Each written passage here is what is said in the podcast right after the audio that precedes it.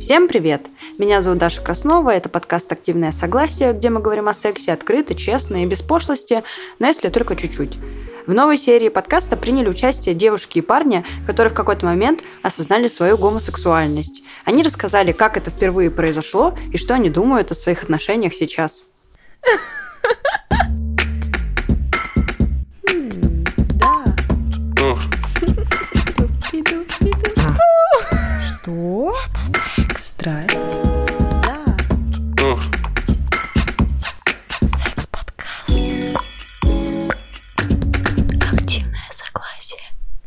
Начнем с истории о том, каково это осознать, что ты любишь девушек, когда ты живешь в городе Бийск в Алтайском крае. Мне было лет 15 или 14 даже, наверное, и это были десятые, это был маленький город в Алтайском крае. И я не знаю, наверное, это будет знакомо многим, кто жил в маленьком городе. Возможно, это была особенность нашего региона или сибирского, но если ты девушка и ты встречаешься, например, с недостаточно мускулинным мальчиком, ты уже как женщина ну, немножечко в провале. Что уж говорить о других каких-то вариантах, которые, в общем-то, даже никто и не обсуждал. Но как-то так случилось, что я почему-то начала задаваться этим вопросом я начала обращать, наверное, внимание на своих одноклассниц, но это было как-то не так серьезно. И я почему-то пошла в паблик ВК. Начала искать э, паблики ВК подобной направленности в нашем городе. По России такие паблики были, но мне просто, знаете, хотелось просто поговорить хотя бы с кем-то, хотя бы увидеть таких же людей. И я нашла такие паблики в нашем городе, но это были буквально поиск секса на одну ночь для геев. То есть я актив, еще пассива, больше ничего не было вообще. То есть вся лента из этого состояла. Я прикинула риски, так как у меня и так популярность в школе была не на самом высоком уровне. Я решила, что это бред, конечно, какой-то полный, и зачем это социальное самоубийство. И я это как-то мысль отложила в долгий ящик свою голову и встречалась с парнем, но я и с ним пыталась поговорить, потому что я ему очень сильно доверяла многие вещи, и он вообще это всерьез не воспринимал. Ну, я тогда сошлась на том в своей голове, что, ну, окей, бисексуальность, допустим. Потом я поступила в университет. Это был уже более большой город, и это был творческий университет. И там я даже, у меня есть в Твиттере запись такая, что в шутку, ой, так много симпатичных девочек, боюсь за свою ориентацию. Вот. И буквально не прошло двух недель, я влюбилась в свою одногруппницу. И я даже сначала не поняла, что произошло, абсолютно не поняла, просто э, тянула к человеку, а потом, когда я начала уже осознавать э, природу всего этого происходящего, я сначала себе не верила, думала, ну, бред какой-то, через неделю пройдет. Но прошла неделя другая, ничего не происходило. Но это было невзаимно, так скажем. И у меня такая борьба внутренняя происходила, что, с одной стороны, мне очень многие начали нравиться, с другой стороны, я пыталась ходить на свидания с парнями, но больше одного свидания никогда не происходило у меня. И но в то же время в этом университете, в этом городе я не чувствовала этой скованности. То есть это Новосибирск, это был уже большой город, не какой-то там город маленький из Алтайского края. И я не чувствовала, что за мной как будто следит кто-то. Потому что здесь, э, в городе, в маленьком, есть ощущение, что вот ты пойдешь куда-то, а вот какая-нибудь там Люся увидит тебя, всем расскажет, mm-hmm. и все. Ты персона нон грата. Я попыталась встречаться с парнями, у меня ничего не вышло. И я решила, что, ну, допустим, здесь невзаимно, тут с моей стороны невзаимно. И я начала встречаться с девушками, и об этом даже в Новосибирске узнали мои знакомые из Бийска, собственно. Моя одноклассница присутствовала как-то при разговоре, когда говорили обо мне, и ее зашеймили за то, что она общается со мной, собственно. Вот. То, то есть уже прошло столько времени, а люди, для людей даже, вот, как казалось бы, я для них человек из прошлого, но все равно какой-то шейм даже в сторону моей подруги устроили. Как это ты с ней общаешься? Ужас какой. Даже неизвестно, кто про меня что сказал. Вот. Но меня это вообще не задело. Мне кажется, у меня так у моего бывшего молодого человека первого было, что я, я встречалась с очень супер маскулинным челом. Ну, я любила его, я тут ничего не могу сказать, я любила его вообще до, до потери памяти, но это были, конечно, очень странные такие не... отношения на грани с абьюзивными, и мы были очень молоды и травмированы нашими семьями, но стоит отметить, что он был вообще гора мышц, красавчик и прекрасный чувак. И так получилось, что после нашего расставания я ушла как бы к женщине, получается. То есть я стала встречаться с женщиной, и для него это была супер какая-то ну, травма, драма и пиздец. Да.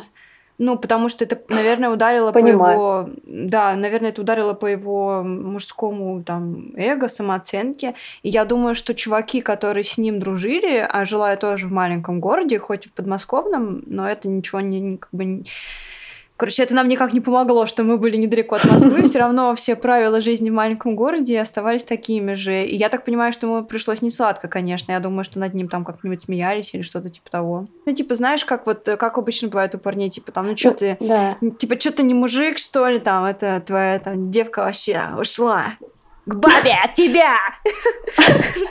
Что такое?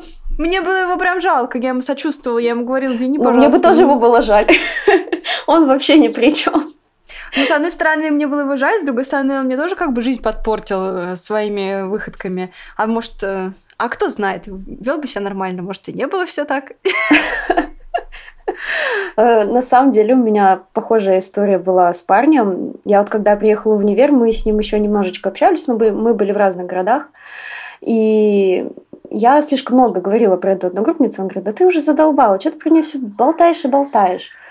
А потом я все-таки дождалась его дня рождения, мне так не хотелось его бросать перед днем рождения, как-то, ну, вообще неприятно. Все, все прошло, замечательно, ему устроила праздник. На следующий день я ему сообщила эту замечательную новость. Я еще не знала, ждет ли, ждет ли меня это взаимно. Я не могла больше ждать. Я э, приехала к нему в город, э, уснула, заночевала, мне снится, мне снятся про нее сны, я просыпаюсь и думаю, нет, так жить вообще больше нельзя. Ну, это просто это просто дичь. Я не могу человеку больше врать. И он пытался с меня взять честное слово, что я буду встречаться с мальчиком. Я говорю, я тебе не могу этого обещать, извини, пожалуйста. А сейчас у тебя есть отношения? Да, сейчас у меня есть отношения с девушкой. Долгие? И по иронии...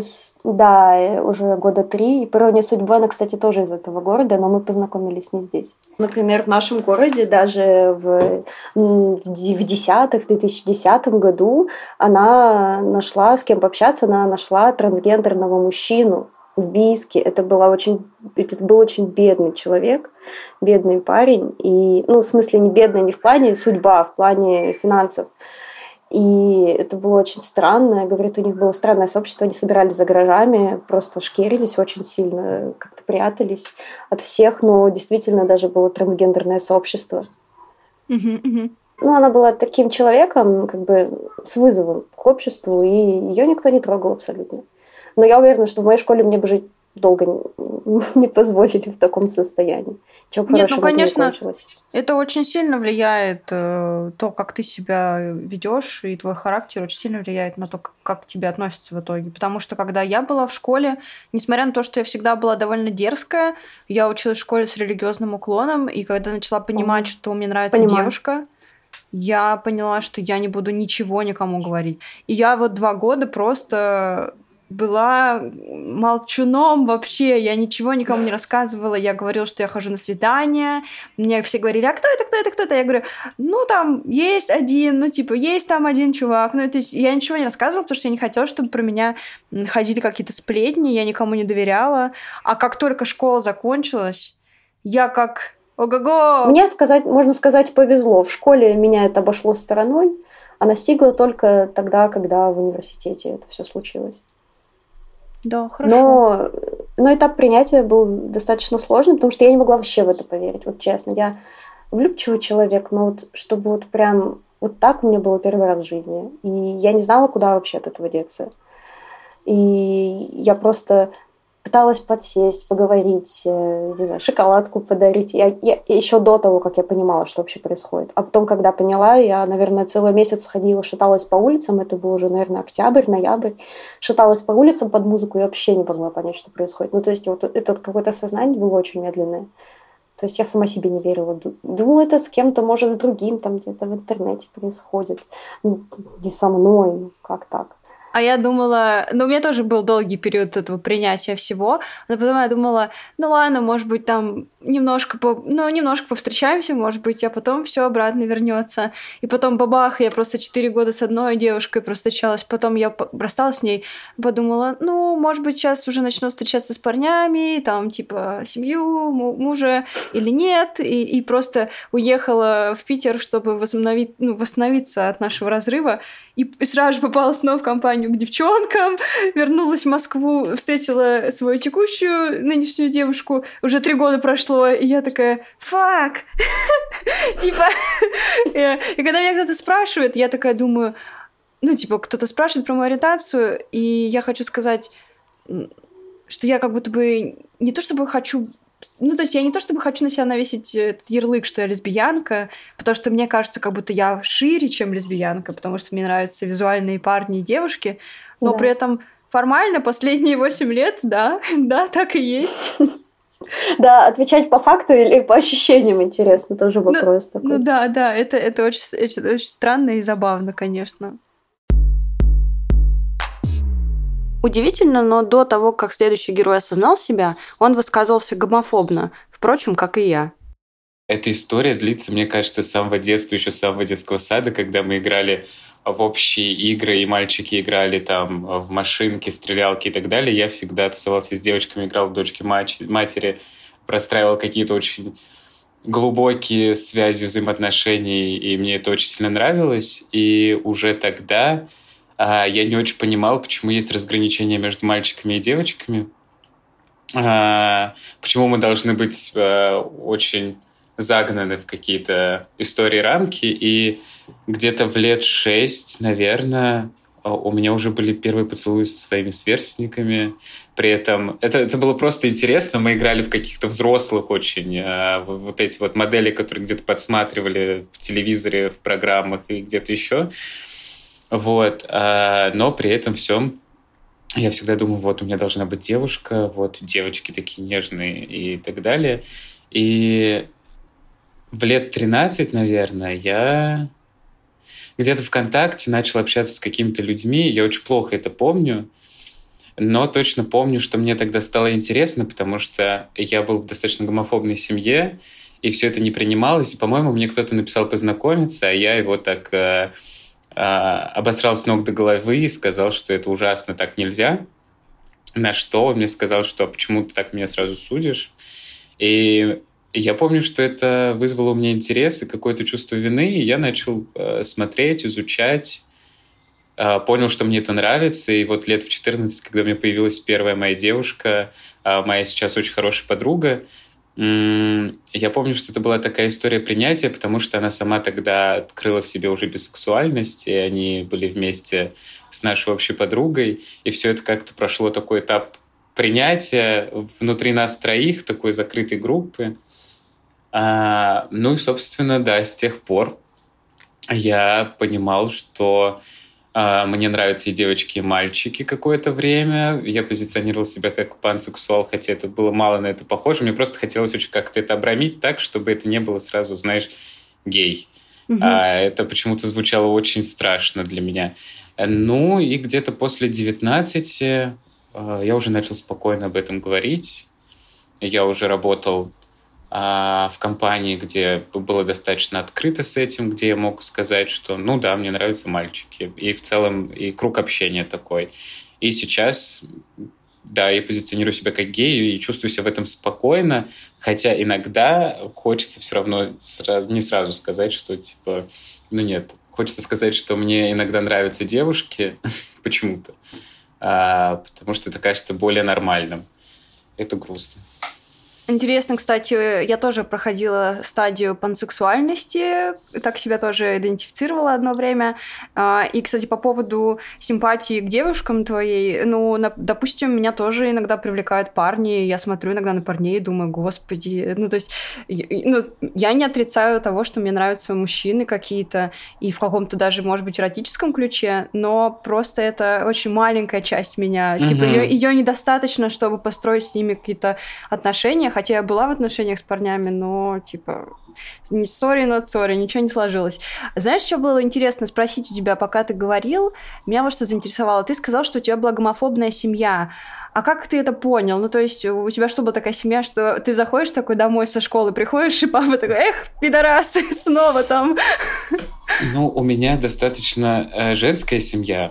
У меня, я не знаю своего отца, а меня всегда растила мать и бабушка, и, и мы жили такой большой семьей, мама, бабушка, тетя, и вот э, дядя не сильно старше меня, у нас разница 8 лет, тоже, по сути, воспитывался ими я и мой двоюродный брат. То есть такие три женщины, у которых было три парня. Три надежды. А, э, да, и просто это чувствовалось в каких-то высказываниях, потому как реагировали они на какие-то новости.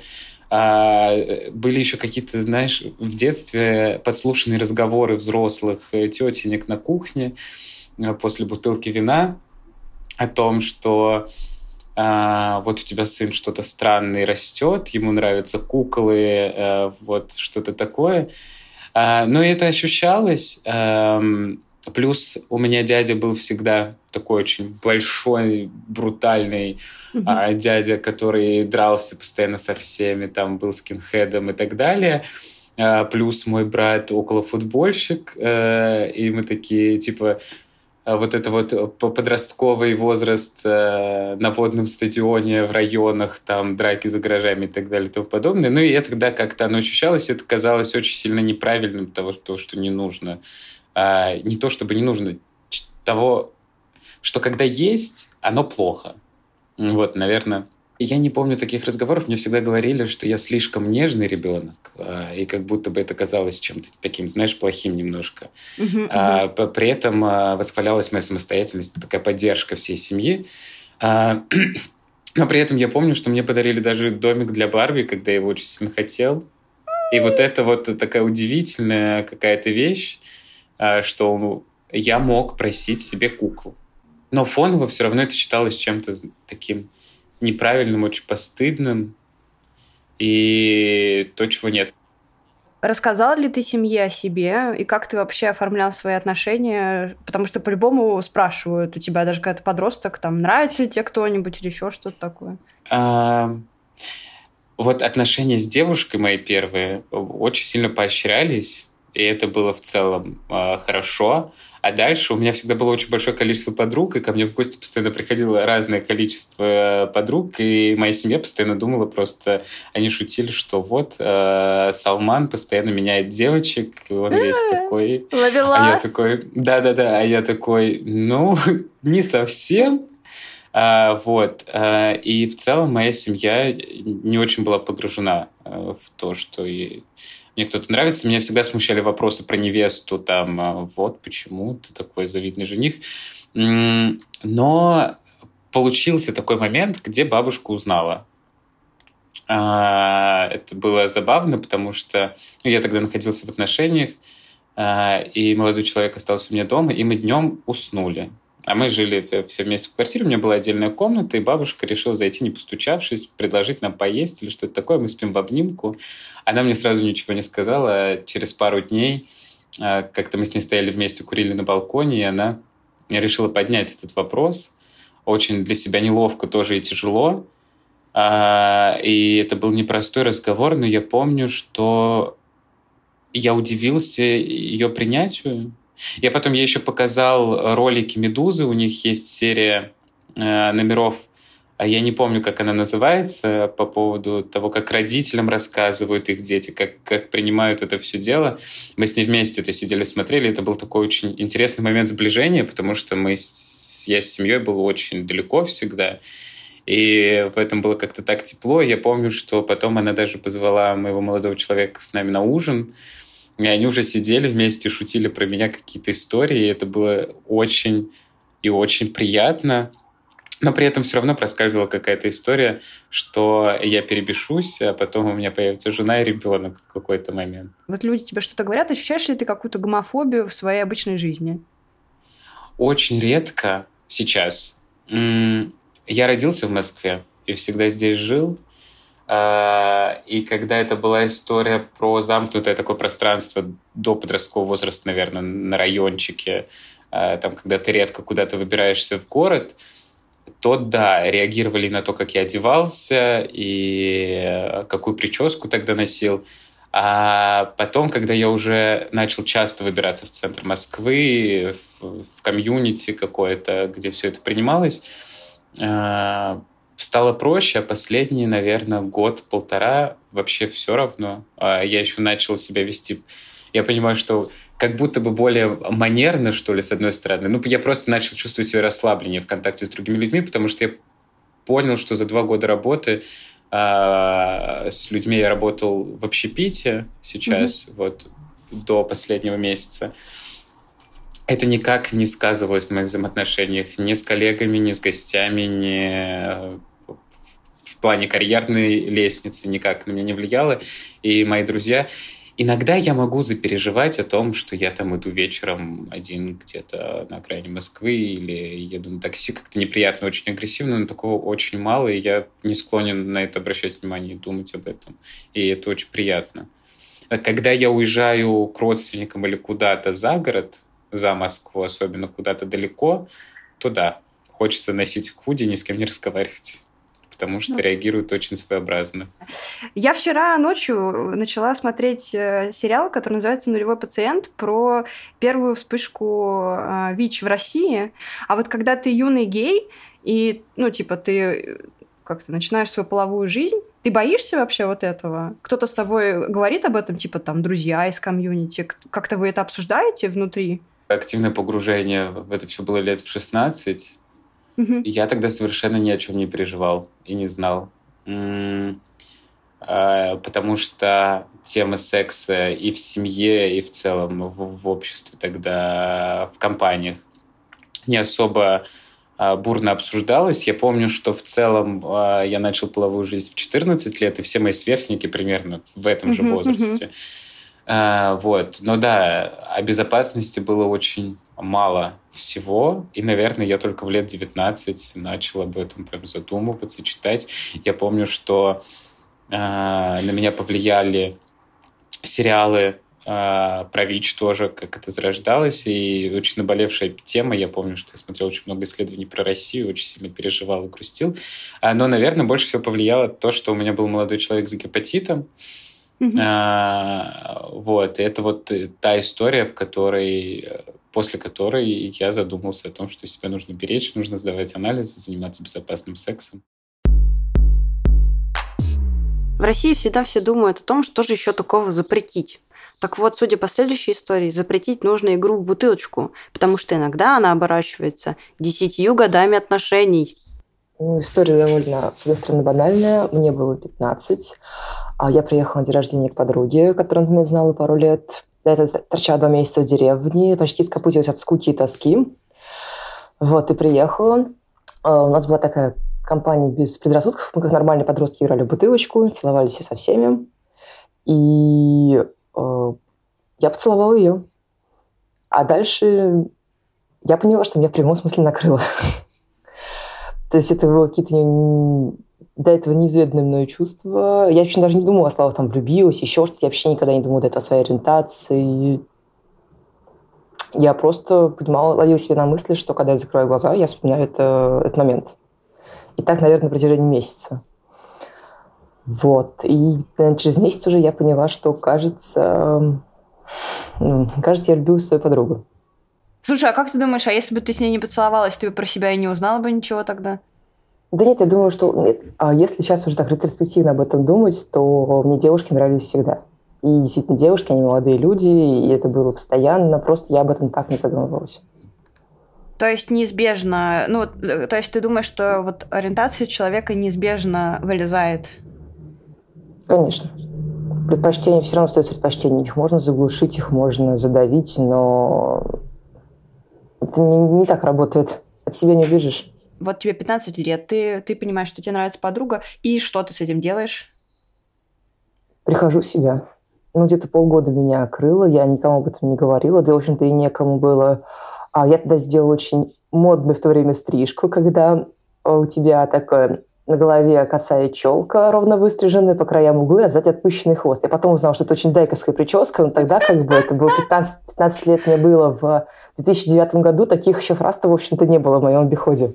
Причем предложил это даже не я, а мой, э, мой парикмахер, как будто чувствовал, что мне нужны изменения.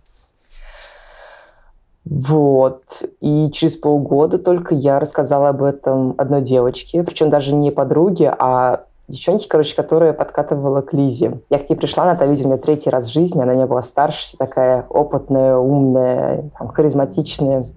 Я ей говорю, Маша, ты можешь, ну, не заигрывать с Лизой, она мне очень нравится. И она смотрит на меня так, как удав на кролика. Думаю, о, сейчас меня пошлют. А, подумала, подумала. Я сказала, ладно, хорошо. И, собственно, это стал первый человек, которому я что-либо такое рассказала, и который меня потом поддерживал, подсказывал, ну и все такое. Угу. А семья? Ты говорила о семье или что-то такое? Через года два мама прочитала мой дневник. Когда мы уже встречались с Лизой, устроила мне скандал. И эту тему не поднимали следующие 10 лет. Вот два года назад я ей рассказала и? О том, что, о том, что мы 10 лет в отношениях с Лизой. И а, но она уже не удивилась, она как бы не, не глупая женщина, а понимает, что если мы 7 лет живем вместе, наверное, это что-то значит. Вот. И я сказала, ну что ж, Саша, не мне себя учить, как тебе удобнее, так и живи. Сейчас меня поддерживают, они очень хорошо общаются с Лизой, ну то есть все замечательно.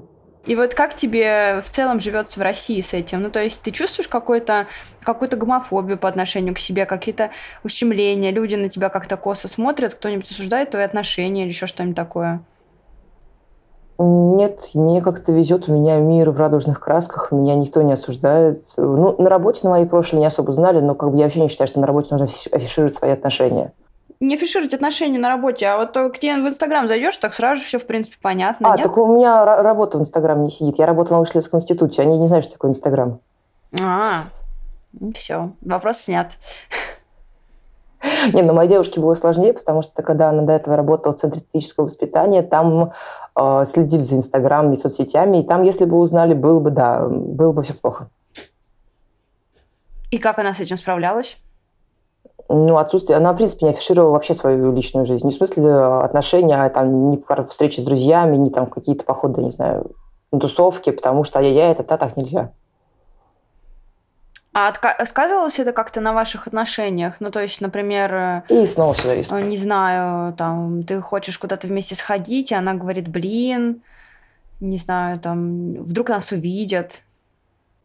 А это сказывалось, потому что если у меня не было проблем с тем, что рассказывать знакомым и друзьям о наших отношениях, то моей девушке было это сложно делать, и сложно до сих пор. Она до сих пор не выкладывает, по-моему, наши фотографии совместные практически. А, и да, это было тяжело, потому что и в университете, и на работе она просто никому не рассказывала. Типа, ну, такая сюда одна, одна, одна. Но это не мешало как бы мне с ней встречать или там куда-то ходить, что-то делать. Вот. Ну, так, еще, кстати, ремарка, да, мне в итоге повезло, потому что получилось так, что мой первый поцелуй с девушкой – это именно тот человек, с которым я провела 12 лет. А, это такая милая история, да. получается? Да, да, собственно, это та самая девушка, и вот она сейчас в соседней комнате не завтрак готовит. Господь! То есть ты в 15 в нее влюбилась и любишь ее до сих пор? Да, мы в 15 я поцеловала, через год мы начали встречаться, и вот ну, через два месяца будет 12 лет. Господь. И как, какой секрет ваших долгих отношений? Какой секрет? Расскажи. Рассказывать все друг другу. Вообще все. Ну, максимально. Даже если что-то плохое он утворил? А, это однозначно. Как прожить 12 лет без измен? А у нас открытые отношения. Как вы, как вы к этому пришли, две женщины, к открытым отношениям? Женщины обычно очень ревнивые из-за того, как у них социализация проходит женская. А у нас такая тема, что Лиза совершенно меня не ревнует, а я, в принципе, считаю, что ревность – это глупость. Характер такой. И какие у вас правила в отношениях на этот счет, расскажи. Все друг другу рассказывать. Э, ну, как сказать, открытые отношения, это не значит, что мы часто там что-то где-то находим в себе. Но если так случилось, то такое бывает. Не приводить домой. Да, правило. Своя кровать – это святое. То есть э, ходить налево можно, но если ты все рассказал, и домой не приводить. Ну, очень грубо, да.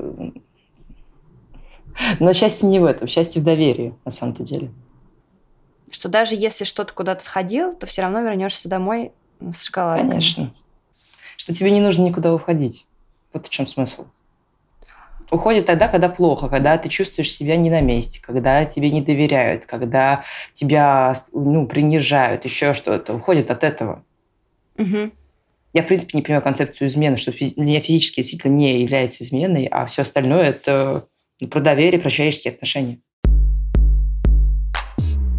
Эта история просто удивительная. Эта девушка уже участвовала в нашем подкасте в серии «Как ты равно я тебя люблю». Она рассказывала, как сбежала из Украины после начала спецоперации. И вот, она сбежала из Украины и оказалась в Берлине. И в Берлине нашла себе девушку, которая тоже сбежала из Украины. А, мне было 15 лет.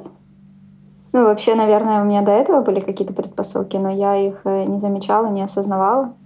Но вот э, прям такой прорыв был, когда мне было 15 лет. И вообще это случилось очень внезапно.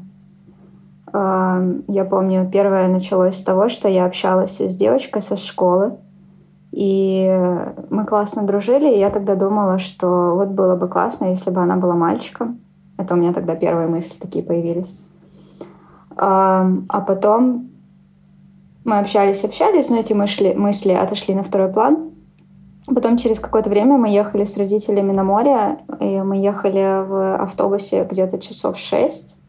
И там э, была девушка, которая была старше меня, может, лет на пять минимум, может и больше. И она почему-то всю дорогу смотрела на меня. Она сидела вот так вот впереди, и она все время поворачивалась и смотрела на меня, и мне было интересно, почему. И я так вот э, сидела, наверное, часа три, не, не могла понять, что это вообще такое. Потом э, через какое-то время, я не знаю, может быть, это было из-за того, что и я вызывала у нее какой-то интерес, и из-за этого у меня сначала появился к ней интерес. А, и она, ну, у меня началось какое-то влечение к ней. И для меня это было очень странно и непривычно, и я потом э, мы тогда на море были где-то неделю, я всю неделю думала об этом.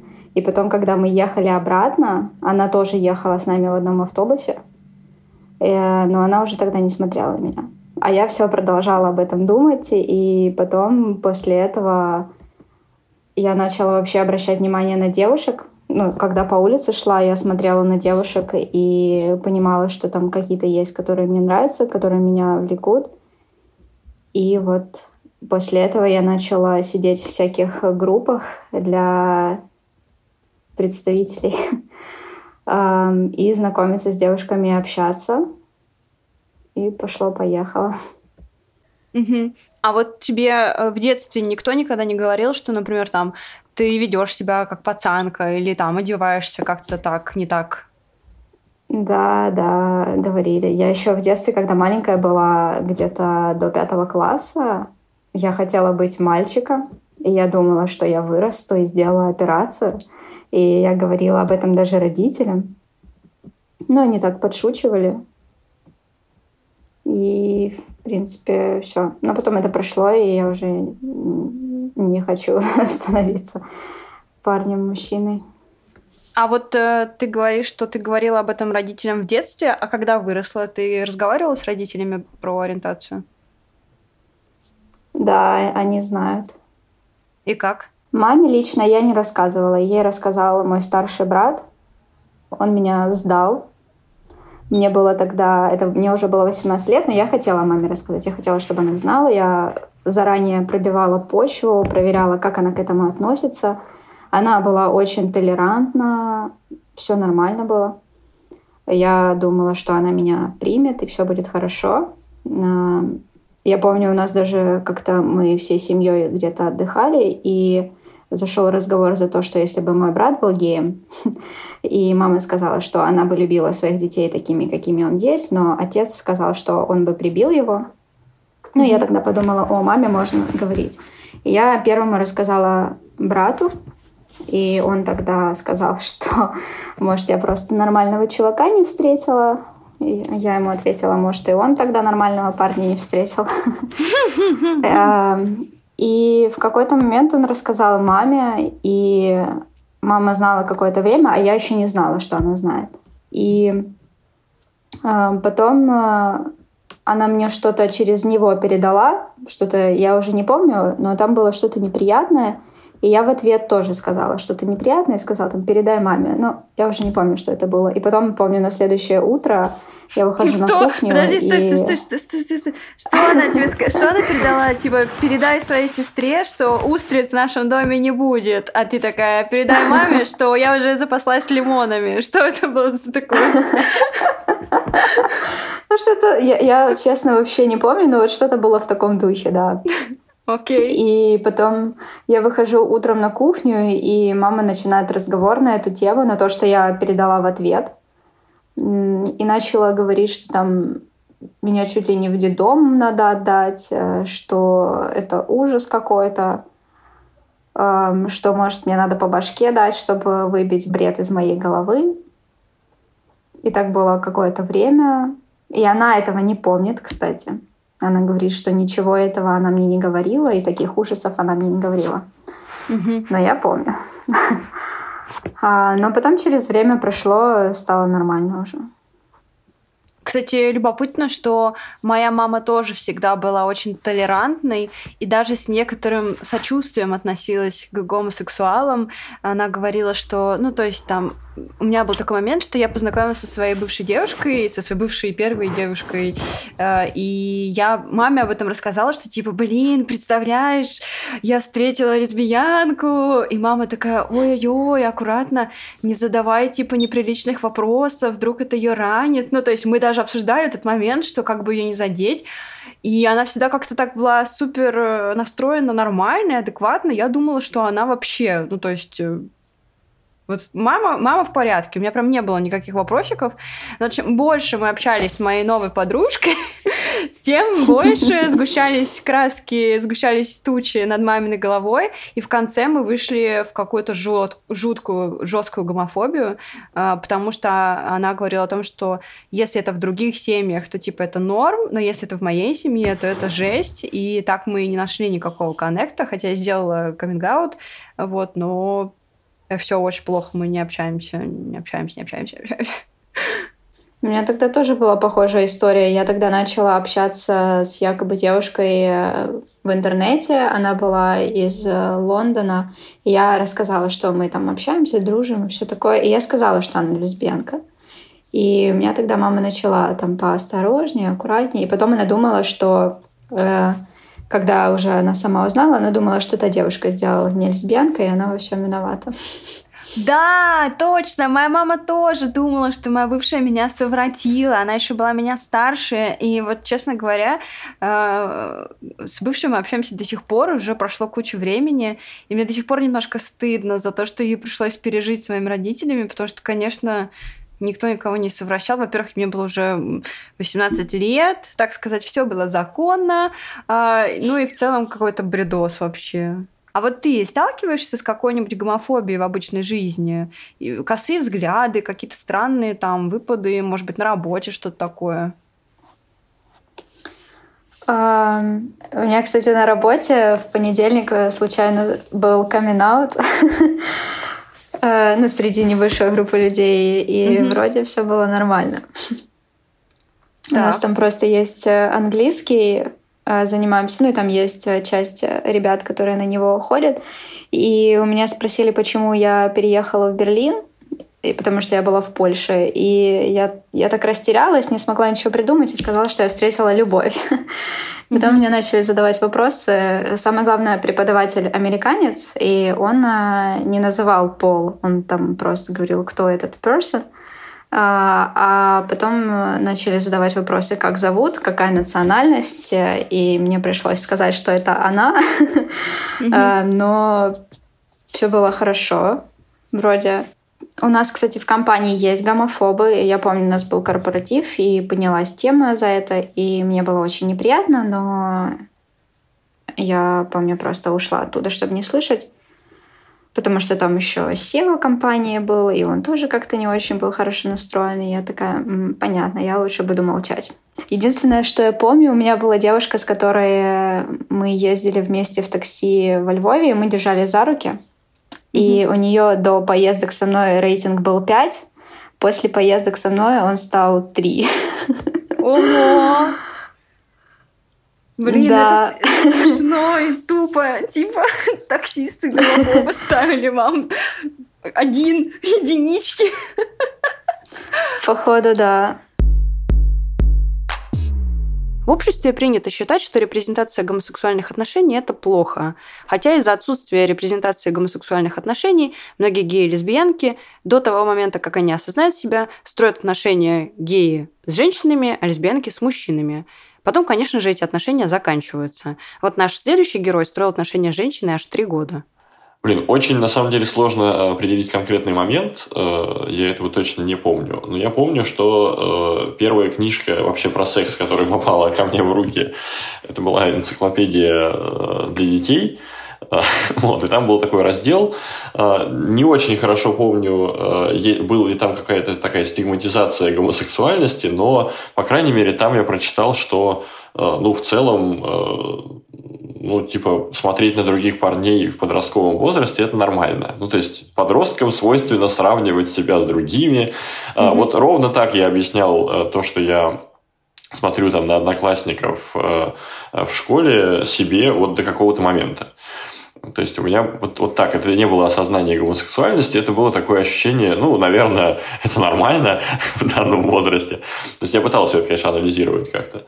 Вот. Но поскольку это не имело какого-то ярко выраженного сексуального подтекста тогда, ну, как мне казалось, сейчас я, конечно, переосмысляю и понимаю, что все там было.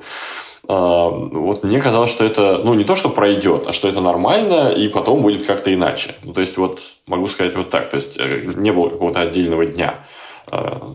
Полноценно я это осознал, когда влюбился первый раз, конечно. Да, да, вот а когда ты понял, что иначе не будет ничего. Э, Ну вот, наверное, да, наверное, когда влюбился, э, потому что у меня был какой-то странный такой э, период, когда я строил, ну, строил отношения с девушкой и при этом был влюблен в парня. И это, и это как бы происходило параллельно. Кажется, для того, чтобы как раз разобраться, а вообще будет ли иначе и возможно ли что-то. Вот. Но в итоге мы э, с этой девушкой ну, до сих пор дружим очень хорошо, и мы э, строили эти странные отношения три года. Э, Вот, при этом в них не было секса, но был, была потрясающая такая эмоциональная близость. Вот. Я в какой-то момент ей даже рассказал о своих предпочтениях, э, и, в общем, она это приняла, ну, хотя ей было, наверное, непросто, но, мне кажется, ее это тоже очень сильно изменило, ну, в каком-то плане, там, воспитало в ней такую толерантность в том числе, наверное. Блин, у меня тоже был такой период, когда я влюбилась в девушку, и я встречалась, я даже пыталась встречаться сразу с двумя парнями, чтобы как-то забить время, ну, то есть как-то... э, Ну, это компенсация такая, да? Да, да, скрыться от этих эмоций. И мне казалось, что все, наконец-то. Я даже помню такой момент, что я пошла на вечеринку, и у меня была такая цель, типа, все, я иду на вечеринку, и я там найду себе парня. Ну, типа, я прям была вот очень... Я прям... У меня была цель. Воинственно, найти да. И, и я нашла себе парня, причем, кстати, всегда поражаюсь, что при своем этом бурном характере нашла себе такого очень умного, интеллигентного, читающего кинематографиста, короче, прекрасного парня, с которым, конечно же, потом случился полный трендец из-за того, что отношения у нас, ну, никакие не могли сложиться, и мы изрядно потрепали друг другу нервы, я бы так сказала. Вот. Но это был просто какой-то кринж, что я вот пыталась... Я еще помню, как я приходила на свидание с девушкой и говорила, я сейчас пойду на свидание, типа, с парнем, прекрати мне писать. Ну, то есть я всячески пыталась оттолкнуть от себя эту историю, но ничего не получилось. Был ли у тебя такой момент, когда вот ты уже понял, что ты, ну, испытываешь какие-то чувства к человеку своего пола, и ты такой, ну это же неправильно, ну то есть там, но я же не сделаю, я же не заведу семью, или там все будут на меня смотреть, что скажет мама, ну то есть вот что-нибудь такое у тебя было? Э, Да, безусловно, ну, конечно. Э, Вообще, ну, я был в шоке немножко, да, от того, что, э, во-первых, я это почувствовал, и, ну, как-то до этого, видимо, я не влюблялся серьезно или вообще, но в этот момент э, я осознал, как бы, о чем все эти люди вот говорят, когда они говорят про любовь, типа, что вот это вот крышу сносит, там не можешь ни о чем другом думать. Но это такая какая-то форма, форма заболевания, мне кажется, в какой-то степени. Тогда я это осознал как э, что-то невероятно странное. Плюс это все происходило еще в таких как бы трешовых условиях. Э, Это был детский лагерь, вот, чего только не происходит в этих местах. Вот. И, по сути, там было очень много работы, и все было очень очень не устроено с точки зрения там быта и так далее. И, в общем, э, мы, мы очень как-то эмоционально там выгорали все, и параллельно развивалась вот эта история. Э, и парень на самом деле как-то сам начал проявлять э, ко мне какую-то такую активность, в том числе тактильную, и, в общем, как-то это для меня было что-то новенькое, условно говоря, да? Когда кто-то это инициирует, вступает mm-hmm. в такие близкие, близкий контакт. Вот. Но э, я достаточно быстро осознал, что именно происходит. Э, и мне стало скорее обидно от того, что, кажется, это не осознает другая сторона. То есть, кажется, э, я осознал это раньше. То есть, э, человека вроде ко мне потянуло, и вроде бы он проявляет вот эту вот активность, но, кажется, не осознает, что он делает. Вот, О, и вот это было, есть... честно говоря, честно говоря, обиднее всего, потому что мне это получилось принять, ну, как-то что ли, раньше. Хотя я, конечно, у меня в голове был ворох мыслей о том, что это все, ну, ну как-то жутко, но я старался в тот момент просто абстрагироваться от будущего, потому что и в настоящем было не очень понятно, что происходит. Очень интересно. То есть, получается, вы оба были ну, в состоянии, условно, осознания Именно себя. так. У меня реально было, в принципе, как в кино, абсолютно. То есть в этом плане я очень счастлив за этот период своей жизни, потому что это было э, очень больно, но невероятно романтично.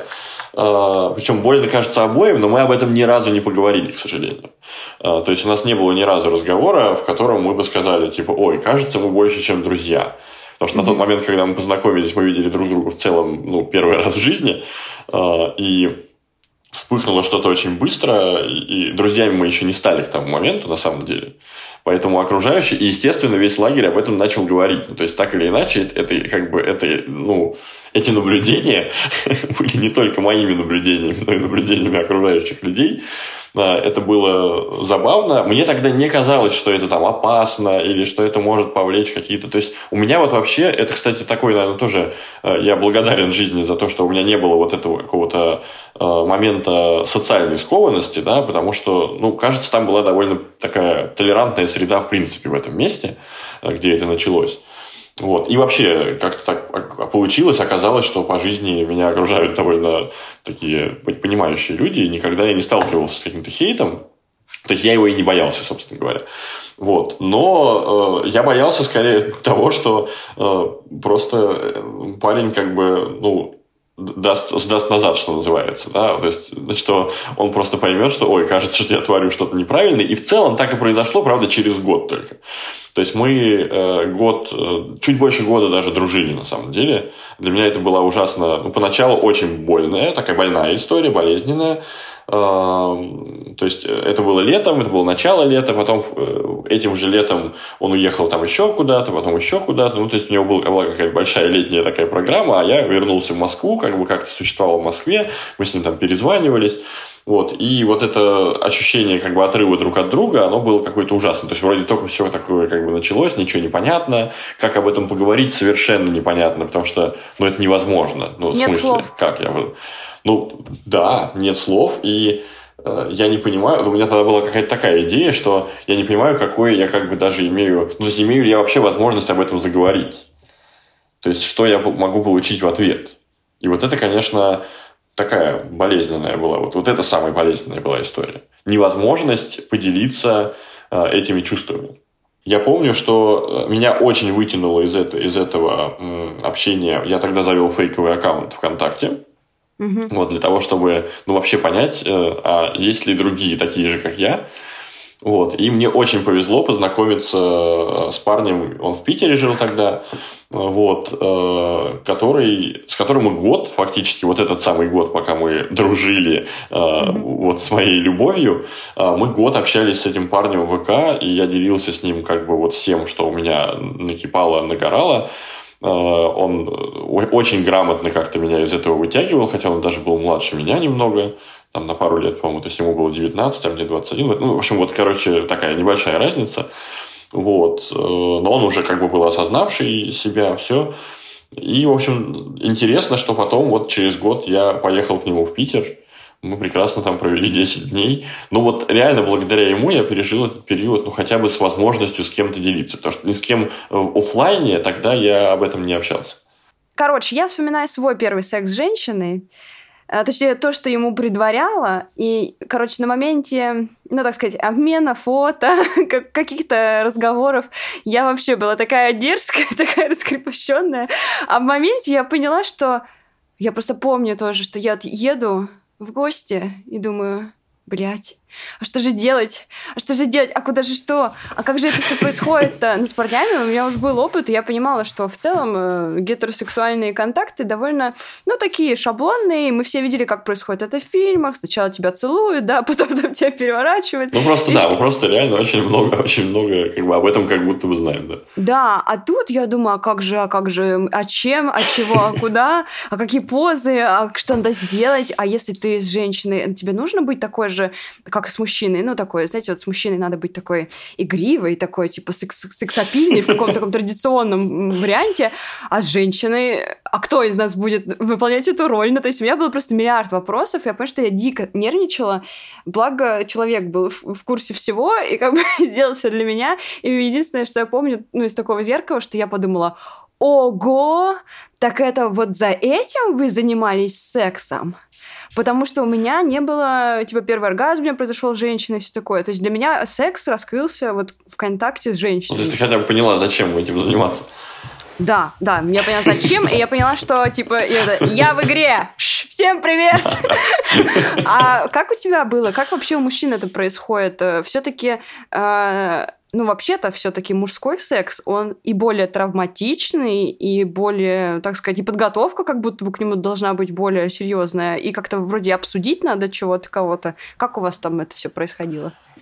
А, слушай, ну вот первый раз э, у меня был как раз с этим вот другом, с которым мы год прообщались в ВК, которому я, я поехал так и знала, есть, я чувствовала. Да, да, ну видишь, что такая история как бы сериальная, да, немножко. А, вот. В общем, э, это было, вот я к нему приехал, значит, я жил у него дома, а, и вот на третий день а у него была одна кровать, как бы мы ютились в этой как бы одной кровати, и вот первые два дня ничего не происходило, ну, потому что у нас никакого как бы разговора о том, что может что-то произойти, не было. Э, вот, а на третий день я помню, что-то мы такие, знаешь, лежим. Да, это такая глупенькая история, ну, как бы, да, то есть мы вот лежим такие, и, кажется, я к нему полез, э, вот, а он молчал, я думаю, о боже, а что мне делать дальше? Вот, ну и это было, знаешь, просто типа мы друг другу подрочили и как бы и такие, ну ладно. При этом он сказал, все, давай больше типа ничего подобного не будет, ну, ну типа все, на утро, при, при этом на утро мы проснулись, и он сказал, может быть, подрочим еще. Вот, и я понял, что, оказывается, не бывает ничего окончательного, и когда тебе кто-то говорит, что больше ничего подобного не будет, это такой, знаешь, урок жизни произошел. Это, наверное, не всегда, не всегда так. Никогда не говори никогда. То есть, да, да, да, кажется, все может измениться уже на утро. Вот. Э, и это был, конечно, потрясающий такой уикенд длинный в Питере, потому что мы вот гуляли по всем этим, знаешь, там, дворцам, э, белые ночи, вот это все. Э, и вот этот начинающийся секс, который на самом деле сексом еще толком не был. Вот, то есть никакого там анального секса тогда не было у меня, как бы, и, в общем, ну, короче, какие-то такие игрули. Вот. Э, а нормальный анальный секс у меня случился уже потом, э, мне кажется, через, может быть, даже год. Или, ну, чуть поменьше, может быть. Ну, в общем, это было такое, как бы, спонтанное знакомство, э, опять же, в этом же самом ВК. Потому что вот этот парень из Питера, мы с ним до сих пор очень хорошо дружим. Вот, и на самом деле вот эта связь как бы у нас поддерживается, такая дружеская. Вот, он, он, мне такой, он мне дал такой важный урок, что я говорю, господи, а как вообще люди находят э, как бы людей, с которыми этим занимаются? Ну, типа, меня достало ни с кем не трахаться. Да. Вот, а, а с этим типа чуваком э, московским ничего все равно не получится. Потому что к, к этому моменту мы как раз уже э, были на таком как бы финале наших дружеских отношений или что это было непонятно, потому что там, кажется, и родители на него давили, и все, но я им не нравился совершенно, хотя он меня с ними знакомил, даже как бы привозил домой, и вот он мне говорил, что типа что-то, в общем... Напряг, напряг какой-то. Что-то я напряг, да. Ну, может быть, то, как мы общались, может быть, еще что-то, не знаю. Вот, мне кажется, вот это давление, оно тоже там оказало, конечно, влияние. А, вот, и, в общем, вот этот э, питерский мой приятель, друг, э, он мне сказал, что типа, ну а как? Просто берут, знакомятся, встречаются. Если, если нравится друг другу, то трахаются. Знаешь, это вроде бы очень банальные слова совершенно, да? Э, но на тот момент они мне дали какую-то, ну, уверенность в том, что все, что происходит, это нормально, и это люди вообще делают, и, и, и как бы, ну, это происходит вокруг, и он мне про свой опыт рассказал, естественно, что там у него там на крыше, не на крыше, что там. В общем, какие-то интересные такие кейсы. Я думаю, блин, как интересно живут люди. Вот, кажется, с тех пор э, вот там, там должен быть вошел... такой питерский набор э, секс в парадной, секс в коммуналке. Вот, вот, вот. Секс там примерно так и было, да, да, да, да. Ну, то есть там, там секс, вот знаешь, с видом на там рассвет белой ночью. Ну, как у него там какой-то да, был набор, да, да, да, вот этот э, стандартный питерский набор. Э, вот. И, в общем, да, с тех пор секс вошел в мою жизнь, вот как раз благодаря его вот этой простой инструкции. В ходе его слов ты понял, что если тебя кому-то тянет, тебе нужно просто проявиться и посмотреть, что там будет. Ну, то есть не нужно да, условно, искать каких-то своих, э, свое комьюнити, своих каких-то отдельных геев, которые стоят в, в зоне для геев, и такие, мы готовы пообщаться. Да, так я вот даже не знал, где эта зона для геев находится. Вот, а тут в целом я понял, что да, оказывается, в общем, э, ну, это было, конечно, пока не про офлайн знакомство, да, то есть угу. такой опыт у меня вообще довольно минимальный. Я имею в виду про первое знакомство, вот. А вот онлайн он для меня открыл, потому что вообще страшно же на самом деле очень. Э, даже я, когда к нему вот ехал, ну, несмотря на то, что мы даже год общались, очень страшно. Это такой важный, мне кажется, переломный момент в жизни, мне кажется, многих людей, да, э, геев точно. Когда ты вот в онлайне с кем-то общаешься, а тут ты должен развиту- развиртуализироваться, да, и встретиться. Да, и я всегда очень нервничаю. Это Тут, знаешь, это я даже не про то, что там это про безопасность и так далее, про, про то, как это все будет, да, это, это окей. Это, вот тогда меня это меньше, наверное, волновало. А, был другой момент, а, и это, мне кажется, тоже очень про принятие себя. А, когда ты а, в онлайне с кем-то общаешься с фейковой страницы ВК, это не ты. Угу. И вот на тот момент для меня это было так. Это был не я. То есть можно совершенно спокойно удалиться, заблокировать. Э, э, ну, условно говоря, знаешь, как э, это, это реально же происходит, да? То есть когда ты просто подрочил, тебе расхотелось, и ты удалил эту страницу. Людей, которые так делают, ну, не побоюсь этого слова, тысячи и десятки тысяч. Они как бы геи на момент, когда им хочется секса, они там что-то познакомились с кем-то, значит, пообщались, а потом желание пропало, и они исчезают вообще из этой жизни и как будто бы стирают свою гомосексуальность. То есть угу. она у них, это, это, эта их часть прекращает существовать до момента, пока им снова не захочется. Вот я был таким какой-то момент, какое-то время. Очень непродолжительное, но тем не менее. А когда ты соединил свои личности реальную и ну вот, вот когда, вот... когда, во-первых, когда я поехал в Питер э, и развирту... развиртуализировался с первым человеком, с которым я знакомился в онлайне, да, угу. А, ну и когда вот у меня появились уже какие-то московские опыты секса, а, потому что Питер все-таки, понимаешь, это тоже была вот, это, кстати, тоже история про дистанцию. Вот что секс, он там. И у меня на самом деле и второй сексуальный опыт, ну, в смысле второй парень, был следующий мой приезд в Питер. То есть у меня вообще секс первое время, первый год практически, он существовал только в Санкт-Петербурге. В Моск... А в Москву, то есть, то есть геем я был там, потому что там я вдали от родителей, вдали от своих друзей, вдали от общества, условно, которое мне привычно. А здесь у меня есть девушка, э, ну, какой-то друг, вот как бы, да, но уже он к тому моменту перестал существовать практически в моей жизни, но девушка оставалась, да, и какая-то вот типа нормальная жизнь. И ты себе не представляешь, как было тяжело перетащить секс из Питера в Москву. Смотри, ты уже взрослый человек, и в таком возрасте общество уже часто начинает нагнетать. Ну, типа, будет ли у тебя семья, а что там про детей? Часто родители начинают задавать вопросы. А, мне, мне с 20 лет задают такие вопросы, когда я рожу ребенка, потому что моя мама родила меня в 20. А, поступают ли к тебе такие заявки? Как ты с ними справляешься? У меня есть прекрасная подписчица в Инстаграме. которая очень озабочена моей семейной жизнью будущей. Ну, или, в общем, она периодически, ну, она часто комментит э, какой-то travel контент э, и вот она пишет, но ведь э, когда у тебя появится типа жена, ты уже не сможешь так много путешествовать. Я такой, м-м, не планирую ничего подобного.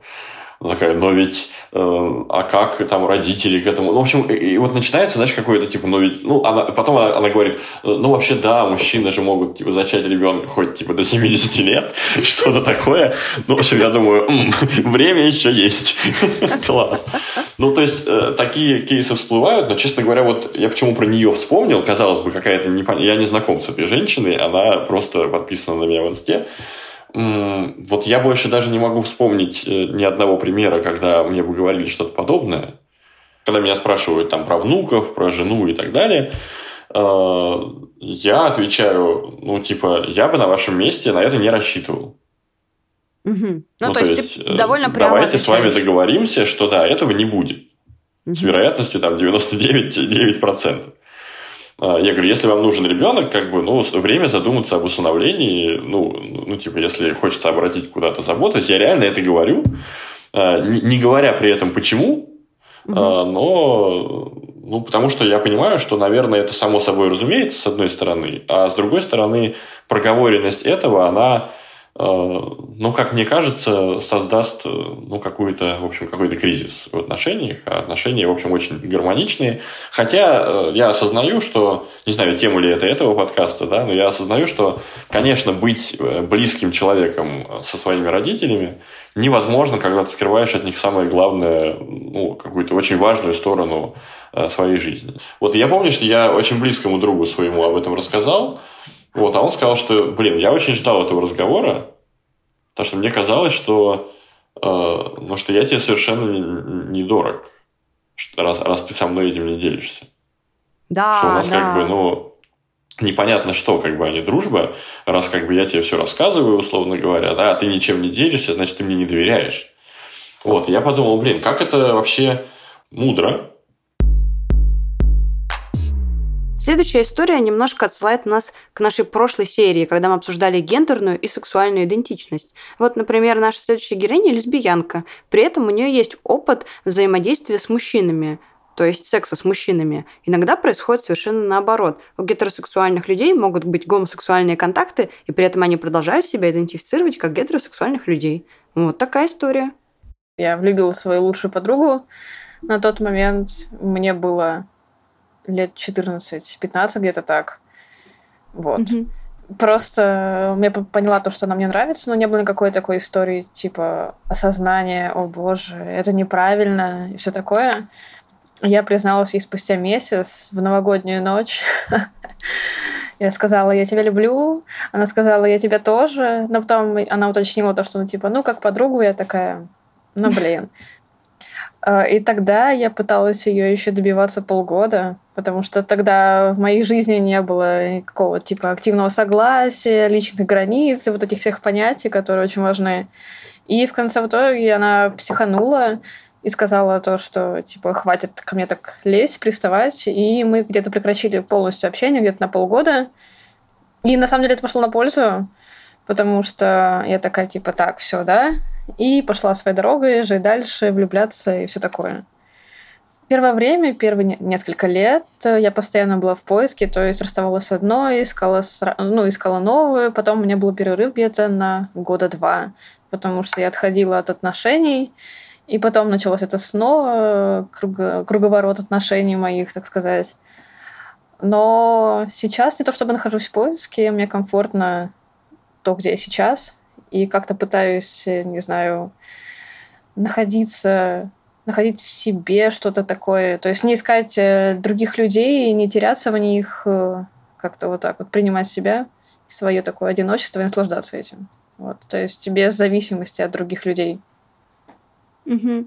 А как родители тебя приняли? Ну, то есть ты живешь открытую жизнь или в шкафу? А, я камин перед мамой раз пять. И оба раза это было такое, о боже, о боже. В итоге я забила на это, и теперь с мамой я об этом не говорю. А, папа меня спалил где-то еще в одиннадцатом классе. Он посмотрел мои подписки ВКонтакте. Такой спросил, ты подписана на такую группу? Я такая, ну, да. И он такой, ну ладно, жизнь это эксперимент, экспериментируй. И больше мы как-то эту тему не поднимали. Однажды я была на прайде, так называемом, на 1 мая он вроде проходил, где-то в 2017 году. Я тогда еще была подростком, то есть несовершеннолетней. И тогда прямо жестко всех забирали, заламывали, уносили за арки за ноги. Было очень стрёмненько там находиться, но, к счастью, все обошлось. А где проходила? На Трубной, там где-то в Алейке, шел радужная колонна была, там радикалы, феминистки, анархисты и вот ЛГБТ шли в одной колонне, но это было прям очень стрёмно. Там, потому что эту дорожку окружили менты вот так вот коридором, и еще аллею окружили менты, и везде уазики, и ты идешь такой, как будто бы на расстрел. Нельзя никакую радужную символику, ни зонтики, и просто если замечали, то сразу заламывали и уносили. А ты бы хотела, чтобы в России был прайд? Такой прям, как в Европе? Да, потому что для меня это больше как, наверное, такой радость жизни, фестиваль такой, нежели какое-то такое политическое высказывание. Но это, конечно, уже, если смотреть на Европу, как там проходит, и, наверное, у нас это все же будет первоначально как такая политическая какая-то штука, больше активистская. Ну, они же в Европе начинались э, с ну, вот, да, политического да, да. высказывания. Да, вот э, понимаю то, что в Москве это будет так же, в России и это будет жестко поначалу, но постепенно, возможно, придем больше как к фестивалю, празднику жизни. В моем мире мироощущений никогда не было меня с мужчиной, меня с парнем вообще, типа, что? Никогда. Хотя в детстве какие-то там заигрывания были с пацанами, но это так. И тут я познакомилась с девочкой, все было прикольно, мы общались, и в один момент она мне говорит, типа, вот, мне нравится еще и мальчик. И я хочу как бы тусить с вами втроем. Я такая, чего? Для меня больше пугало, не знаю, во-первых, то, что пацан, я такая, типа, что? Как это я и мальчик, и парень втроем? И второе, я столкнулась э, очень сильно с проблемой одиночества. Я боялась просто идти в эту историю, потому что я боялась то, что меня снова бросят, и mm-hmm. я станусь лишней, а я в это вложусь, и как бы все будет плохо. Ну, забегая вперед, да. я осталась в итоге одна. Они пошли своей дорогой вдвоем. Но общаться было в моменте с ними прикольно, потому что мы были схожи по интересам, как-то и характерами сходились. И я поняла то, что, ну, в целом, быть такой, как бы, третьей очень даже классно, потому что вас много, вы такие, как бы, друзьяшки, команда. И какие-то, возможно, вещи ты компенсируешь, потому что то, что парень не может, ну, характеры разные. Ну, в принципе, психология мужская, женская. Вот. И, и какая-то такая гармония создается. И мне было тоже очень, не знаю, комфортно, потому что был парень. Хотя для меня это было очень странно и удивительно. Вот, и как-то вот эта тема закончилась, я пострадала в своем одиночестве и забылась. И следующий эпизод произошел где-то через год после этого. Я также знакомлюсь с девушкой, мы гуляем, тусим. У нас были отношения формата секс по дружбе. То есть mm-hmm. ничего такого как бы серьезного не было. И она мне говорит то, что начинает встречаться с парами. Я такая, снова здорово. Тоже сценарий. Но я такая подумала, ну, а почему бы, собственно, и нет? И предложила замутить втроем тройничок. И мы начали общаться до этого как-то ближе, знакомиться. И оказалось то, что пацан тоже очень приятный, классный. И я поняла то, что мне реально комфортно в этом быть. И в взаимоотношении с парнем, и в взаимоотношении с девушкой, и у меня нет никакой ревности. И есть чувство комперсии, когда ты рад за счастье другого человека, что он счастлив с другим человеком. И какой вот такой вот комфорт я в себе ощутила. И не было страха того, что меня бросят и что мне изменят, потому что я вижу партнеров, и я не боюсь, и у меня есть какая-то такая уверенность в себе. И вот хочется как-то узнавать себя больше в этом направлении полиамории, так сказать. Когда у меня был первый опыт, не знаю, вот этого отношений втроем, так называемых, у нас не было э, секса именно с парнем, потому что я боялась, не знаю, это такой тупой страх, типа, вдруг я попробую с парнем и пойму, что я не лесбиянка. Так. А подожди, подожди. А ты попробовала с парнем и поняла, что ты все еще лесбиянка? Да. Блин, это так смешно. Возможно, я так назову серию. Я попробовала с парнем и поняла, что я все еще лесбиянка. А, ну, как бы ничего такого супер сверхъестественного, просто новый опыт, и я позволила этому новому опыту свершиться. Вот. Я отпустила эту ситуацию очень тупого страха, что ориентацию можно изменить членом. Тоже хорошая фраза. Знаешь, интересно, а вот тогда, ну, допустим, я просто представляю, что нас послушают какие-то люди рандомные, да, и они скажут, типа, ну а в чем тогда концепт твоей ориентации, если ты спишь с парнем и тебе, ну, не отвратительно? Ну, то есть как люди воспринимают гомосексуалов, да? Это человек, ну, в, в, в массе, это человек, который встречается, условно, женщина с женщиной, и ей все мужчины как будто бы отвратительные. Или там мужчина с мужчиной, женщины, он не может себе представить, как, каково это вообще с женщиной переспать. Как вот, как вот так вот это тогда все складывается? Как можно быть лесбиянкой и нормально относиться к сексу с мужчиной? Вот где-то год-полтора назад моя концепция лесбиянства тоже об этом задумалась, и я задумалась об этом, да. И я подумала, что, наверное, нужно расширить это как-то понятие до просто квир. Знаете, несмотря на то, что в следующей истории мы много обсуждали гомофобию, себе в заметках я обозвала ее как «история счастливого гея». И мне кажется, что это именно такая история. История счастливого гея. Все у него очень хорошо.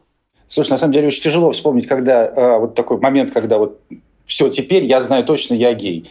Был интерес всегда к парням, но такой э, антропологический больше, когда, знаешь, ну, ребенок не понимает, куда ему двигаться. Ну, типа, девочки меня особо никогда не интересовали.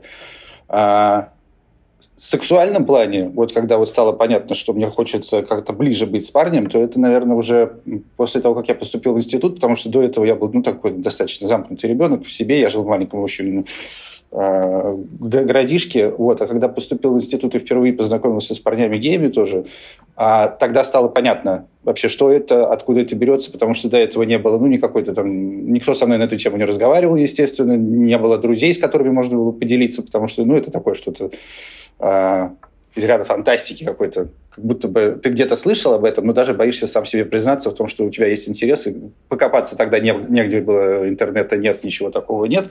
Вот. И поэтому только исключительно такой человеческий контакт, когда произошел вот с э, ребятами, которые в открытую тогда говорили, это был 2000 год, тогда можно было многое, там гремели тату на всю страну, гости из будущего, ребята могли все красиво одеваться и все прочее. Вот, поэтому он был намного свободнее разговаривать. Когда я на дискотеке познакомился с ребятами геями, и когда начали мы общаться более там, близко, а, стало понятно, что вот да, вот мне в ту степь, ну, через какое-то время произошел первый секс. Вот, вот так вот. А ты вот когда познакомился с ребятами, во-первых, э, вот интересно, э, по моим ощущениям, сейчас, если ты в клубе смотришь на парней, сейчас как-то вот мода сильно размылась, и непонятно вообще, квиры они или нет. А угу. в нулевые было понятно, что вот это, это геи, мне туда к ним. Абсолютно, абсолютно. А, бывали парни, которые, ну, такие условно модники, да, которые э, могли показаться, были геями, но то, что называется гей-радаром, он у меня не работал вообще. Ни, ни тогда, ни сейчас не работает. Вот. Но, видимо, ребята сочетали по мне, потому что ну, я был видный такой, высокий, симпатичный и все прочее. Любил ярко одеваться, в отличие от того, как сейчас. Вот. И они как раз сумели распознать своего, выбрав из толпы. Ну, потому что обычно там парни на дискотеках, особенно тогда, особо не танцевали. А если mm-hmm. танцуют, то это, ну, блин, уже что-то есть такое. Вот. Ну, и вот таким вот образом все произошло. А вот как э, у тебя произошло? Ты, ну, допустим, встретился с человеком, он тебе сразу же понравился, вспышка из карабури безумия, или был какой-то момент, когда ты думал, блин, что-то непонятное происходит, а надо ли мне это вообще, что со мной случилось? Ну, то есть, был ли момент каких-то мета- метаний? А, метаний точно не было, потому что уже стало понятно, что у меня есть интерес, ну, более глубокий, нежели там какое-то общение или что-то такое на ментальном уровне. А, и организм требует каких-то сексуальных радостей и все прочее. А метание было в плане того, что я не знал, что делать, и боялся, что что-то пойдет не так в самый ответственный момент. Ну, как все, короче, не, вне зависимости от ориентации, первый опыт всегда сложный.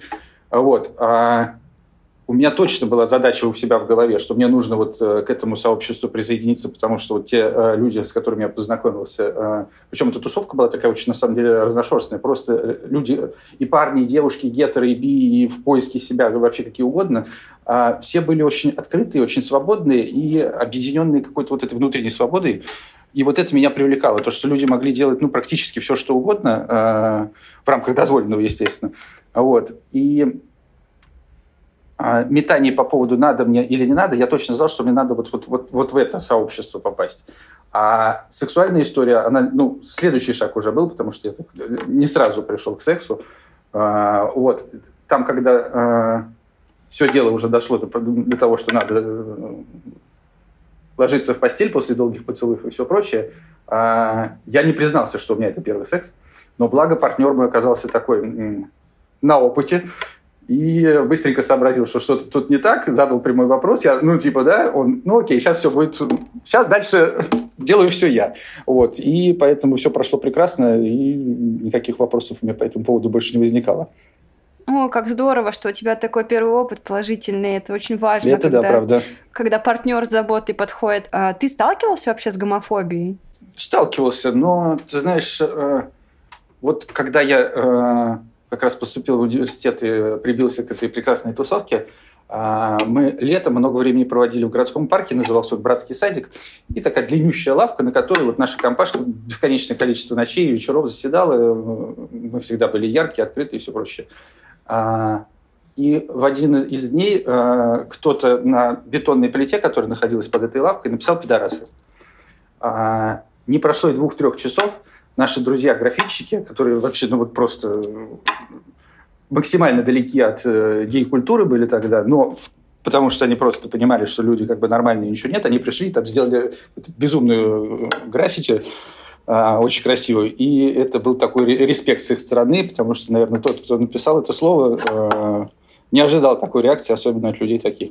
Вот. А, ну, типа, да, было, когда там не особо, э, видимо, просвещенные или далекие от этого люди там кричали вслед пидорас или что-нибудь такое, но какого-то жесткого буллинга или что-то вот э, никто морду мне за это никогда не бил.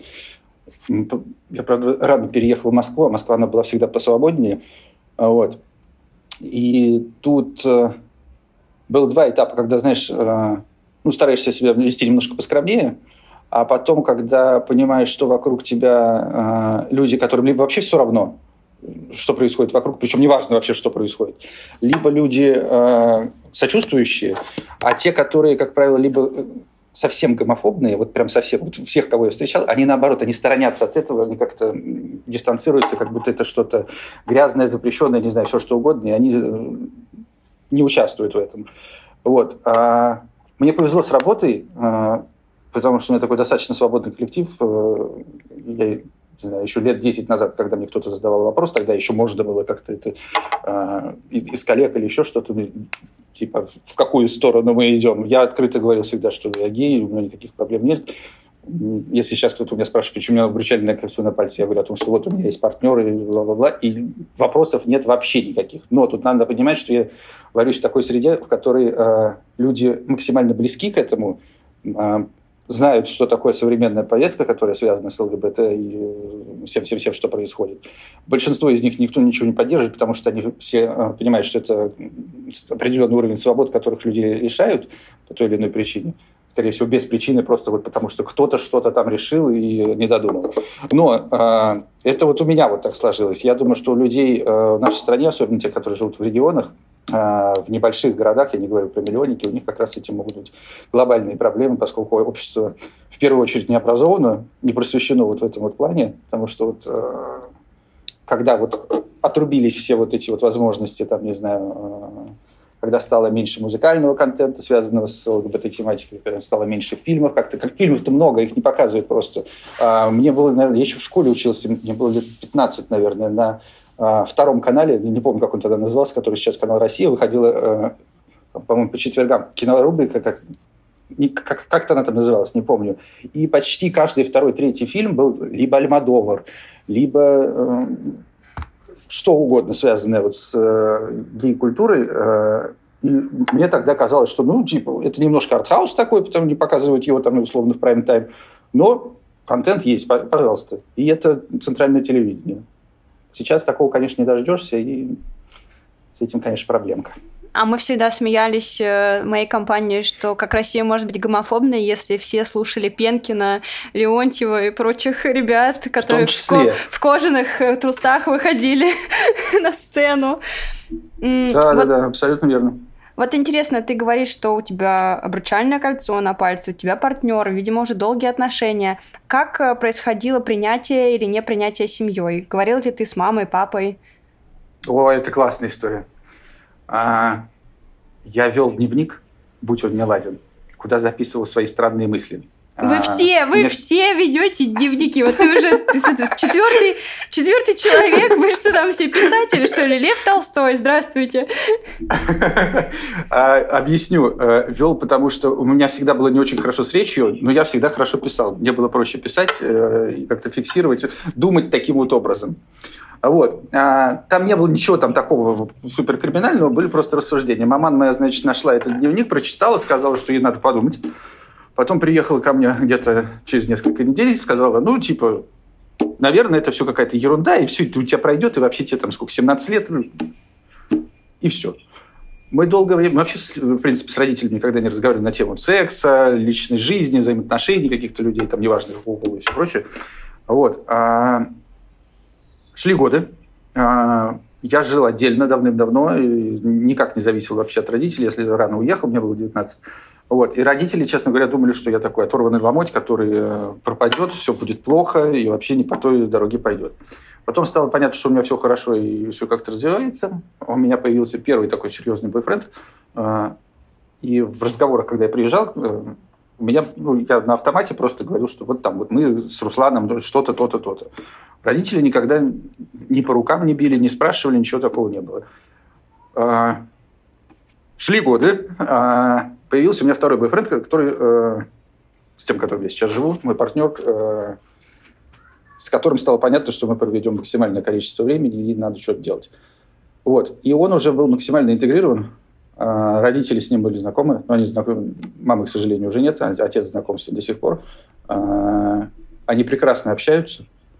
Мы не обсуждаем никакие темы, связанные с личной жизнью, с чем-то таким. У нас исключительно бытовые вопросы, там, не знаю, еда, питание, поездки, ремонт и вот все прочее. Мы ну, такая абсолютно нормальная семья, которая живет, ну пусть на расстоянии, хотя вот скоро отец переезжает тоже в Москву. А, никаких вопросов по поводу вот этой э, истории ломки того, что в семье что-то происходит, никогда такого не было. Более того, даже родственники, которые мои э, по всему миру разбросаны, у меня там везде в Фейсбуках, у нас даже общий Инстаграм, потому что у меня Вова не умеет вести Инстаграм, ему проще там смотреть то, что у меня выкладывается, а я им так особо не занимаюсь. А в Фейсбуке у меня там стоит ну, гражданское партнерство и все. И все мои родственники всегда знают, ой, Вове привет передавай. И Классно. Тут важный классно. момент, что э, люди не... Э, семья интеллигентная, и люди не интересуются, э, кто с кем спит. И уж тем более физиологией того, как это все происходит. Людям важно, что вот, ну, вот ребята живут вместе, у них все хорошо, они развиваются, у обоих есть работы, здоровые, и все прекрасно. Вот это единственное, что волнует. Мне нравится, как ты рассказываешь, поэтому я задам тебе сложный вопрос, но он будет последним. А, как ты думаешь, в связи с текущими событиями, которые происходят у нас в мире, станет ли сложнее жить ЛГБТ-сообществу? И становится ли сложнее вот сейчас в России сегодня? Слушай, я думаю, что станет сложнее всем, вне зависимости от э, участие в той или иной э, общности, не знаю, вероисповедания, чего угодно, станет сложнее всем, потому что вот э, все, что происходит с человечеством в целом в последнее время, там, начиная от всяких ковидов, заболеваний, которые там вот каждую неделю у нас там приходят какие-то оспы, не знаю, все что угодно, ученые, мне кажется, уже не успевают справляться со всем этим. То, что происходит с геополитической ситуацией в мире, я не знаю, куда это все вырулит и как это все будет. Поэтому э, отразиться на всех, а по факту, вот особенно несколько лет назад, э, было ясно, что э, гей-сообщество выбрали как такую ведьму, знаешь, условную, которую нашли, mm-hmm. и вот э, выставили, вот давайте сожжем ведьму, наш главный враг. Сейчас э, враги немножко меняются, э, их становится все больше и больше, к сожалению, у вот этих людей, которые хотят там, что-то, как будто бы что-то поменять в лучшую сторону. Вот. Но я уверен, что правда, свобода и честность победят в любом случае. Может быть, мы этого не увидим, но все будет классно, точно. Я надеюсь, что мы увидим, я надеюсь, что мы увидим, я надеюсь, потепление в России. Я вообще хочу рассказать, что недавно, я не знаю, что это было за такое у меня, не знаю, что за мной случилось. В общем, я решила в Инстаграме поизучать Инстаграм Маргариты Симонян. Мне было интересно, что она... Да-да, мне было интересно, что она туда выкладывает, потому что, ну, телевизора у меня нету уже 150 миллионов лет, и просто было интересно, что там вообще за контент такой, о чем, о чем речь. И я была поражена, насколько она прицепилась к теме геев. Она прям... У нее обсессия на геях она действительно, вот как ты сказал, выбрала себе эту гей-тематику и прям в ту сторону только и движется. И мне даже стало как-то смешно от этого, потому что э, спойлер, каждый мой новый знакомый парень в Москве почему-то оказывается геем. Ребята, вы даже не знаете, сколько вокруг у нас геев. И я даже своей подруге гетеросексуалка, моя подруга лучшая гетеросексуалка, я ей говорю, слушай, Эля, ну я не знаю, я не знаю, как ты найдешь себе мужа. Я реально, я не знаю, я не специально с ними знакомлюсь. Я иду стричься, там гей. Я иду в магазин, там гей. Ну, они не знают, сколько нас на самом деле тут живет. Ну, либо не хотят знать. Завершу эту серию так. Толерантность – это не какая-то особая поддержка людей с нетрадиционной сексуальной ориентацией, другим цветом кожи или отличной религии. Это терпимость, нейтральное или ровное отношение к ним. Помните об этом и относитесь к другим так, как бы вы хотели, чтобы они относились к вам. Всем удачи, всем пока. Слушайте серию подкаста «Активное согласие», пишите нам отзывы, ставьте 5 звездочек и распространяйте наши серии в социальных сетях. Встретимся в следующий понедельник активное согласие.